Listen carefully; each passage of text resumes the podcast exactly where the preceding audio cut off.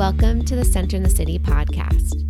I'm your host, Wade Brill, and during this series, I'll be interviewing various thought leaders, wellness experts, and humans on how they practice sustainable self-care and mindfulness.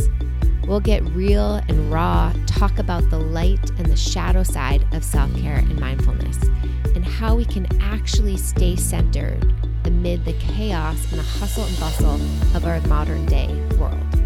So settle in and get centered.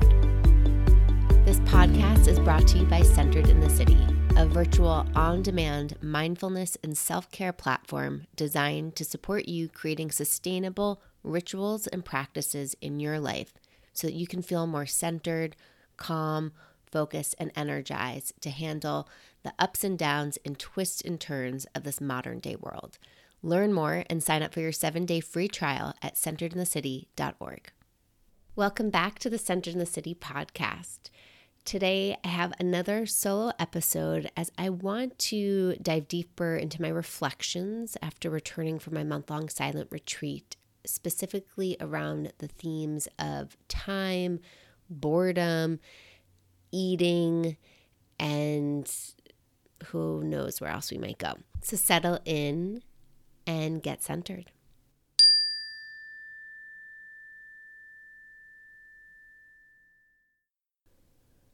I want to begin with a quote from the Dalai Lama, and this quote was shared with me on my retreat with one of my meditation teachers, Greg Scharf, who said the Dalai Lama was once asked what surprised him most about humanity. And he answered, "Man, because he sacrifices his health in order to make money, then he sacrifices money to recuperate his health, and then he is so anxious about the future, he does not enjoy the present. The result being that he does not live in the present or the future. He lives as if he is never going to die, and then dies, having never really lived." Whew! Just letting those words sink in and notice what comes up for you as you hear this quote. For me, when I heard this in my retreat, it just, ooh, like twisted my stomach and made me so connected to my mission in life of helping people prioritize their mental, emotional, physical well-being, because all we have is this moment. And yet we continually try to be on this hedonic treadmill of doing more, of accumulating more, of working harder, thinking that's the purpose of life. And we forget about our mental, emotional well-being. And when we forget about our mental, emotional well-being, we're also disconnecting from life and therefore disconnecting from each other, from the planet. So there's so much in this quote that, that wakes me up. One of the things that became apparent to me on retreat and specifically off retreat as I'm transitioning back was pace and time and boredom. And I've talked on the podcast before about hurry sickness, about this need to constantly be busy and filling our time and feeling productive that is so prevalent in our society, prevalent in a lot of my clients. And I spoke on my last episode about recapping the retreat, how I noticed how it took me multiple days to untangle from the fast pace, to fully arrive and feel even more embodied and to feel present. And as I returned back to my modern day life, I noticed within the first few hours of being home, this impulse to catch up, this feeling that even though I felt so deeply present and nourished on my month-long retreat, even with the suffering that arose, as I came back to the modern world, even without checking email or text or social media or the news, I felt this impulse to catch up. And how it manifested wasn't necessarily in my thoughts, but it manifested in the way I started to interact with life and specifically food. It was this feeling like I had to catch up by eating more than I needed. And my mind wasn't, it was craving certain things, noticing, oh, I can actually get pastries now, or I can have coffee now, or I get to have cookies now. And, and so there's definitely some craving going on in the mind. But I noticed how I was in relationship to the food that I wanted to eat and enjoy came with a little bit of like a manic energy. You know, I noticed there were moments where I was reaching to the freezer to grab a cookie when I already had a cookie in my mouth. And I saw this happening and I kind of was like, wait, slow down. What, you know, take your time with this. But I wanted to be um, ignoring that thought, ignoring that wisdom. And I noticed. And so I sat with this for a while, noticing this response in my system, and tried to have a lot of curiosity and compassion for myself because it didn't feel good in my physical body, yet I noticed it was happening. And I got really curious with it and explored it in journaling and explored it in my meditation practice and, and tried to just, again, continually be curious to get some sort of insight and wisdom from it. And what came up for me, which offered this different switch and relationship, was that I was needing this modern part of me to feel fed. And I was needing to feel busy and like I was doing something. And it was manifesting in the form of food and busyness eating. When in fact I was really intentionally trying to create a lot of spaciousness in my transition home. You know, I was not taking on clients for the first week. I was trying to minimize my phone calls and video calls to catch up with friends and family members.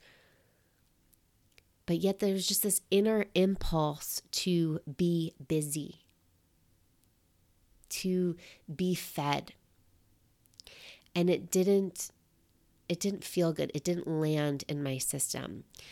And so one of the ways that I've been meeting this impulse is by regrounding into my mindful eating practice. And you'd think my mindful eating practice would be really sharp and grounded after a month of silently and mindfully eating. But being in a new space, or back into my old space, right, access to a pantry and fridge all the time, kind of offered a different relationship to mindful eating. And so I got to get curious about my practice and reorient. And so it wasn't about for me to restrict myself and say no cookies, no sweets, you know, no snacking, because that doesn't work for me. Saying no is uh, restricting joy. And so for me, it's, it's just about balancing, but also about the ritual of eating and enjoying whatever I am deciding to eat and enjoy. So can I sit down and eat my cookie, or mindfully dip my cookie into coffee and taste each bite and notice the f- flavors and layers of complexity, versus shoving it in my mouth, not tasting it, and pretending like it didn't even go into my body or my system. And so I've been meeting that impulse to be busy by offering a chance to slow down and create more of a mindful eating ritual. And so that looks like taking, you know, my snack or whatever I am enjoying and sitting without technology, without a phone, and mindfully eating it. You know, savoring each bite, noticing how it feels as it enters my body, noticing how it feels on my tongue, noticing my relationship to the textures, to the smells, to the senses.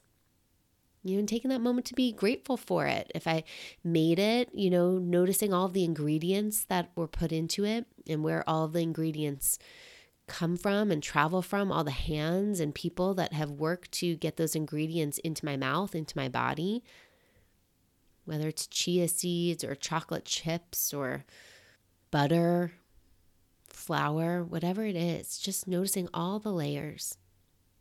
And so that practice has really helped me slow down to untangle from that inner impulse to catch up, to hurry, to be busy, to enter that rat race kind of feeling that feels like this constant stream in our modern day world that we have a choice to step into and let that flow like a kind of water slide shoot us down and around, or we can step out of it and find our own rhythm in relationship to it. And so that's been a really big noticing for me. And so I, I welcome you to think about your relationship to busyness, your relationship to time, your relationship to being alive in this world, you know, your relationship to your health, your relationship to how you fuel and nourish yourself. My teacher, Greg Scharf, also said this beautiful quote of, life is too precious to hurry. Right? Life is too precious to hurry. Because all we have is this one moment. All we have is this one moment. So why hurry? Why try to juice everything out of it? Why try to r- rush to the next one? Can we just fully be and bring our awareness to each moment, moment to moment, knowing that when we are present, we tend to be happier? And so what does that look like to continue to train our brains to be in the present moment? On retreat, time was really interesting because it felt like it was going to go by slowly. You know, this month that I had in front of me, it felt like this big mountain I was climbing up. But in reality, the days went by pretty fast. And as I'm recording this podcast, I'm, again, about two and a half weeks into being back home, and I'm noticing like, oh, where where I would have been on retreat, you know, in kind of the flow. I would have been just past the halfway point. And time is really relative. On retreat, there were many times when I experienced boredom, and that was really interesting. Because boredom kind of seems like it's a luxury in this busy world that we live in, right? That you shouldn't be bored because there's always more we could be doing. And only, you know, the super privileged are bored. It was interesting to notice the mind get really agitated when it was bored, right? Because I'm so conditioned to being super stimulated. There's this Jon Kabat-Zinn quote where he says, when you pay attention to boredom, it gets unbelievably interesting. When you pay attention to boredom, it gets unbelievably interesting. And it's so true because on retreat, in certain moments when I wasn't in formal meditation practice, it was learning how to sip tea and be with kind of this simple practice and find it interesting. Or to sit on a bench and look out at a tree and just notice. And there were moments, I'd be lying if there were moments when I was doing that, that I was like, oh my God, save me. Like, how much longer can I do this? You know, those, there are totally those conversations in my mind. And I would notice them and then come back to finding, you know, neutral, come back to looking and just being curious about the environment. And then it would be interesting. And I shared in the last episode how even maybe get pleasant, right? This curiosity that counteracts boredom would open up all of these other doors and experiences. So when I returned home, one of the things that I really wanted to be intentional about was my relationship to my phone. And in the evenings is typically where I can enter doom scrolling status, specifically after dinner when my husband's cleaning up and after I've done the cooking. And after the first days of being home, I just didn't want to touch my phone at all. So I would grab a cup of tea, and I turned one of the chairs in our living room out to face this big window we have. And I just stared at the trees and stared at nature. And my husband was like, "What are you doing?" You know, in a loving way. And I was like, I'm, I'm bored. And I'm looking for what's interesting. You know, I'm being open. And this opened my curiosity to explore how much I actually feel bored in my life. And how there's this impulse to fill that boredom with something. Whether that's with a hobby or, you know, a creative endeavor or a phone call. And again, sometimes that's a wise use of time. But it's like, can we also just be with boredom?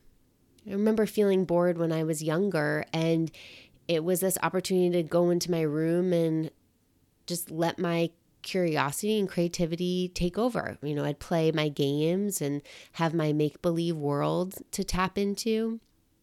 And so many fun things came out of that. Can we allow boredom to be there, even if it's uncomfortable? Right? And to notice our relationship to boredom. Maybe you feel boredom is really restless. Maybe you feel boredom is boring. Maybe you don't even notice you're bored and you're filling that space with social media or eating or online shopping.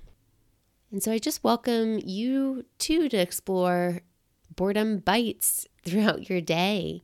Can you notice these moments and just observe them with a lot of curiosity and kindness without needing to fill them or create a story in the mind? If I'm bored, that means I'm not cool because I don't have a social community to keep me stimulated and entertained, or I don't have enough plans, or I'm not interesting, or I'm not working hard enough. Right? All of the stories that we can create. So I welcome you just to notice these boredom bites. As I bring this podcast episode to a close, I hope that my sharing and my noticings have stimulated some sort of pondering of your own. And I would love to hear what's coming up for you. So feel free to reach out via Instagram at one wade and share with me what you're taking away from today's podcast, what you're noticing about pace, about time, about boredom, about your own mindful eating practice. All of it is welcome. Thanks so much for being here. And until next time, stay centered.